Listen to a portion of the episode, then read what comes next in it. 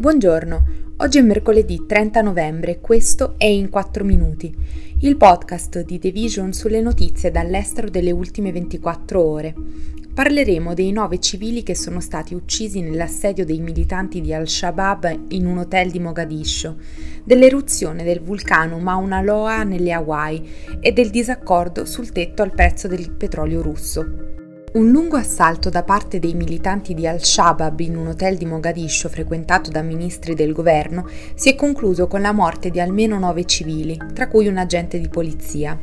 Dopo un assedio di 22 ore, i sei assalitori sono stati uccisi, ma questa è comunque risultata essere una nuova prova che i militanti possono colpire l'elite politica somala anche nei luoghi in cui è più strettamente sorvegliata. L'assalto è iniziato domenica sera, quando sei combattenti di Al-Shabaab, un gruppo militante estremista che giura fedeltà ad Al-Qaeda, hanno preso d'assalto l'hotel Villa Rosa dopo le preghiere della sera. Almeno tre ministri del governo erano presenti, tra cui quello della sicurezza interna, che è stato ferito dopo essere saltato da una finestra per sfuggire all'assalto. Le truppe somale di un'unità paramilitare addestrate dalla CIA e di un'unità addestrata dalla Turchia hanno condotto sforzi congiunti per stanare i militanti al- dall'hotel assediato, sforzi che sono proseguiti fino a lunedì sera. Al-Shabaab ha rivendicato la responsabilità dell'attacco con messaggi sui social media lunedì, pubblicando aggiornamenti nel corso della giornata per sottolineare che l'assalto stava continuando. I militanti hanno intensificato la loro campagna di bombardamenti a Mogadiscio negli ultimi sei mesi, in risposta all'offensiva militare delle forze somale e delle altre milizie filogovernative nelle aree rurali precedentemente dominate dai militanti della Somalia centrale. Questo genere di episodi non è raro. Gli alberghi frequentati da funzionari governativi sono spesso presi di mira. Almeno 21 persone, infatti, sono state uccise, più di 100 ferite, durante un assedio di 30 ore all'Hyatt Hotel di Mogadiscio ad agosto, il più grande assalto di questo tipo da quando il presidente Hassan Sheikh Mohammed è stato eletto a maggio. Per la prima volta da quasi quattro decenni il più grande vulcano attivo sulla Terra ha eruttato. Si tratta del Mauna Loa, nel cuore della Big Island delle Hawaii, i cui flussi di lava potrebbero minacciare alcune strade, ma le autorità hanno affermato che non c'è stato alcun pericolo immediato per le aree popolate. Lo US Geological Survey ha fatto sapere che l'eruzione è iniziata intorno alle 23.30 ora locale di domenica ed era visibile da Kona, una popolare destinazione turistica sulla costa occidentale dell'isola.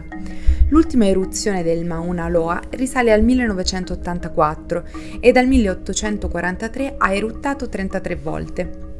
In occasione di questa recente eruzione non sono stati emessi ordini di evacuazione, ma due rifugi sono stati aperti per precauzione e le autorità hanno avvertito che i venti potrebbero trasportare gas vulcanici e ceneri fino sotto vento. Nelle Hawaii il Mauna Loa non è solo.